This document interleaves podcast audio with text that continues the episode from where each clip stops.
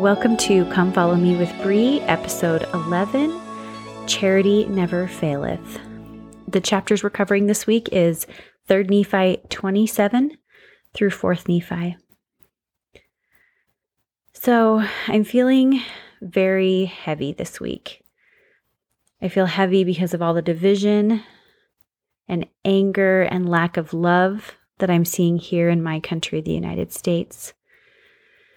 And as I write that, never have I, I written or said those words, United States, and had the immediate thought that those seem like the wrong words.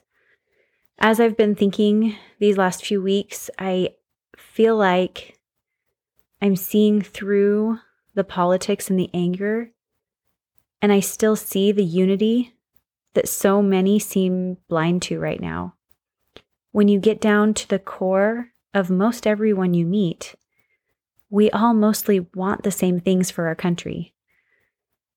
But I believe we're being blinded by Satan through contention so we can't see it. In 3 Nephi chapter 11 verse 29 it says for verily verily I say unto you he that hath the spirit of contention is not of me, but is of the devil, who is the father of contention, and he stirreth up the hearts of men to contend with anger one with another. I believe we're being blinded by him to such an extreme extent that we can't see the good in other people around us. I am hearing so much opinion giving and not much listening. And you know what I hear when I listen to people in the church on either side politically, even if I don't agree with those people, I hear people who care about others. I hear people who care deeply about our country and who want the best for it. I hear people on both sides who want to make decisions based on what is consistent with the gospel. I hear people who are trying their very best to discern what Heavenly Father wants them to do. I hear people who love the Lord on both sides. I've been trying to think through these last few months and asking myself, am I listening to others in a way that's consistent with the question that Christ asks his Nephite disciples in our chapters this week? And that question is, What manner of men ought ye to be, even as I am? In Preach My Gospel, it lists out some Christ like attributes faith, hope, charity, love, virtue, knowledge, patience, humility, diligence, obedience. So let's ask ourselves in these conversations and interactions we're finding ourselves in what would Jesus do? What manner of men ought we to be? What would Jesus think about this other person? How would Jesus speak to this person? I don't know about you, but I sure don't feel like my personal political opinion is fact. I do not claim to be exclusively right because I am absolutely not. What I try, and don't always succeed at, but what I try to remember when I am involved in any of these conversations is that because I am not exclusively right, they are also not necessarily wrong. And if you find your brain fighting against that concept, I encourage you to self analyze. In this conversation with a fellow saint who also is trying their best to do the right thing, are you filled with Christ like attributes as you engage in a conversation, in person or online? Are you filled with charity, love, virtue, knowledge, patience, humility? Because I have seen and heard some surprisingly hostile things being said among friends and neighbors. I've even had some hostile things said to me when I felt that I was trying to do my best to be as Christ like as possible. So I'm pretty sure we as a nation collectively are not thinking about how Christ would handle these conversations. Would Christ have us have an opinion? Yes, absolutely.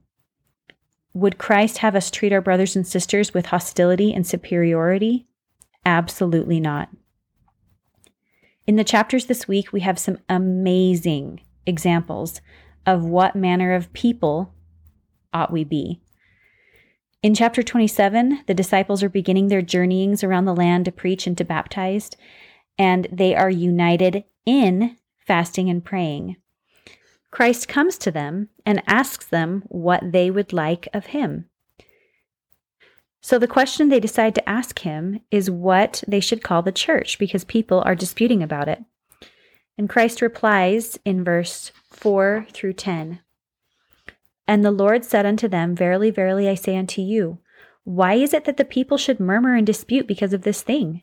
Have they not read the scriptures, which say, Ye must take upon you the name of Christ, which is my name? For by this name ye shall be called at the last day. And whoso taketh up upon him my name and endureth to the end, the same shall be saved at the last day. Therefore, whatsoever ye do, ye shall do it in my name. Therefore, ye shall call, ye shall call the church in my name. Ye shall call upon the Father in my name, that he will bless the church for my sake. And how be it my church, save it be called in my name? For if a church be called in Moses' name, then it be Moses' church. Or if it be called in the name of a man, then it be the church of a man. But if it be called in my name, then it is my church. If it if it so be that they are built upon my gospel. Verily I say unto you that ye are built upon my gospel. Therefore ye shall call whatsoever things ye do call in my name. Therefore, if ye call upon the Father for the church, if it be in my name, the Father will hear you. And if it so be that the church is built upon my gospel, then will the Father show forth his own works in it. I want to interject a little side note here before I get to what I really want to talk about. When I read this, I was thinking about the reason that we end prayers and talks in the name of Jesus Christ. And as I was reading this, I felt prompted to start ending each podcast like that because I am doing all of this for and in the name of my Savior Jesus Christ. And he asked us in those last two verses to call whatsoever things we do in his name. And as I do this podcast, I want that blessing that he just said that the Father will hear me and that he might show forth his works in it. Okay, so on to what I really want to talk about. It seems reasonable to me that the apostles must not have all agreed on what to call the church since they felt the need to even ask. So let's think about what they were doing right before he showed up. They were united in prayer and fasting. Seems like they were not united in opinion, but united in prayer and fasting. Now, this doesn't mean that they were fighting or anything, but it is clear that they didn't agree. So, what can we learn from that? I think we can learn that we can have different opinions and still be united in fasting and prayer. Obviously, our answer to the question that we are asking now is more complex because the, the question that they were asking has a perfect concrete answer to their question. Whereas as we pray about the upcoming election or complicated problems in the world, there may not be a perfect answer. But I still believe that we can be united in fasting and prayer for our country. We can still be united in fasting and prayer for His will to be done, no matter what that will is, even if His will ends up being the opposite of how we feel politically. Anytime I'm making big decisions or praying for a specific blessing, I try to add some version of this into my prayer. And that is that this is what I want and this is what I think is right. But I realize that you, Heavenly Father, are so much wiser than I am, and that I might have it wrong. So, whatever the outcome, I want your will to be done. And that's what I hope for for our country. I have my opinions for sure, and I will be voting this election. I have an opinion of what I think is the right direction for our country. But more than I want things to go my way, I want them to go the Lord's way. And the Lord's will might be to lead our country in a different direction than I imagined or thought was right. It might be because He wants things to improve as to the way that we think of as improvement. And it might be that He is allowing things to happen that will bring us closer to his coming. And I just don't know. But I do know that the Lord's will will happen no matter what. So my job is to align my heart with his will, even though I don't know what his will is yet. What if we all did that together? What if we all unified in fasting and prayer for his will? That doesn't mean that we don't care about the outcome. It doesn't mean that we shouldn't engage in the political process or fight for what we believe is right. What it does mean is that we can all do all of that and feel different politically and be unified in fasting and prayer for the good of our country.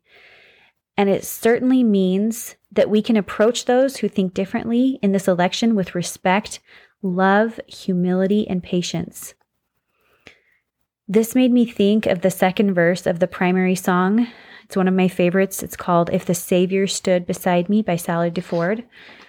It says, If the Savior stood beside me, would I say the things I say? Would my words be true and kind if he were never far away?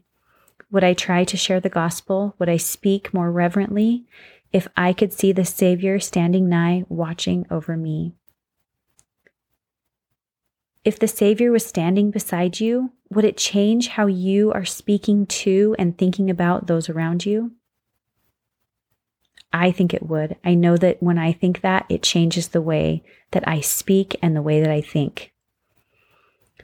So, next, I want to talk about the next request of the disciples. He went to them one by one and said, What is it that ye desire of me after I am gone to the Father? Nine of them said that we desire, after we have lived to the age of a man, that our ministry wherein thou hast called us may have an end, that we may speedily come unto thee in thy kingdom. And he said unto them, Blessed are ye because ye have desired this thing of me. Therefore, after ye, after ye are seventy and two years old, ye shall come unto me in my kingdom, and with me ye shall find rest. But the last three have a different desire. At first, it seems like they were nervous to even ask this of the Savior, but he knows their thoughts before they can get it out. He said in chapter 28, 6 through 11, Behold, I know your thoughts, and ye have desired the thing which John, my beloved, who was with me in my ministry, before I was lifted up by the Jew, desire, Jews desi- desired of me Therefore, more blessed are ye, for ye shall never taste of death, but ye shall live to behold all the doings of the Father unto the children of men, even until the things shall be fulfilled according to the will of the Father, when I shall come in my glory with the powers of heaven. And ye shall never endure the pains of death. But when I shall come in my glory, ye shall be changed in the twinkling of an eye from mortality to immortality, and then ye shall be blessed in the kingdom of my Father. And again, ye shall not have pain while ye dwell in the flesh, neither sorrow, save it be for the sins of the world. And all this will I do because of the because of the thing which ye have desired of me. For ye have desired that ye might bring souls, bring the souls of men unto me, while the world shall stand. And for this cause ye shall have fullness of joy, and ye shall sit down in the kingdom of my Father. Yea, your joy shall be full, even as the Father hath given me fullness of joy. And ye Ye shall be even as I am, and I am even as the Father, and the Father and I are one. And the Holy Ghost beareth record of the Father and me, and the Father giveth the Holy Ghost unto the children of men because of me. Wow. Isn't that so cool? One of the things I said to my kids tonight is Isn't it so cool that they are here on the earth right now at this very moment doing something? Maybe they're taking a walk. Maybe they're helping someone. Maybe they're talking to the prophet. Maybe they're watching the sunset. I don't know.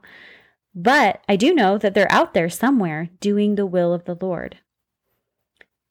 Let's talk about why they wanted this. The Lord said, For ye have desired that ye might bring the souls of men unto me while the world shall stand. They wanted to stay because they wanted to gather Israel. They were filled with charity. Mormon describes charity in Moroni chapter 7 verse 47. But charity is the pure love of Christ, and it endureth forever. Hearing that description makes me filled with love for these men. They are pure, their desires and purposes have become one with His, which is to bring to pass the eternal life of men, they love all of the children of God. I want to leave you with this question How can we be more like these wonderful men and ultimately more like the Savior?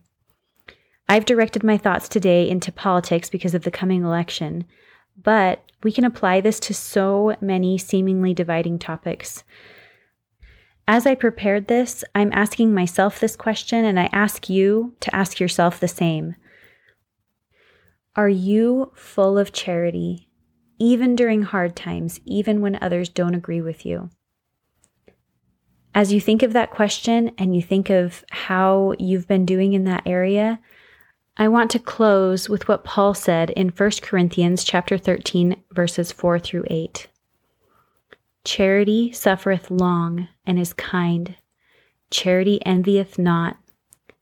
Charity vaunteth not itself, is not puffed up, seeketh not her own, is not easily provoked, thinketh no evil, rejoiceth not in iniquity, but rejoiceth in the truth beareth all things, believeth all things, hopeth all things, endureth all things. Charity never faileth.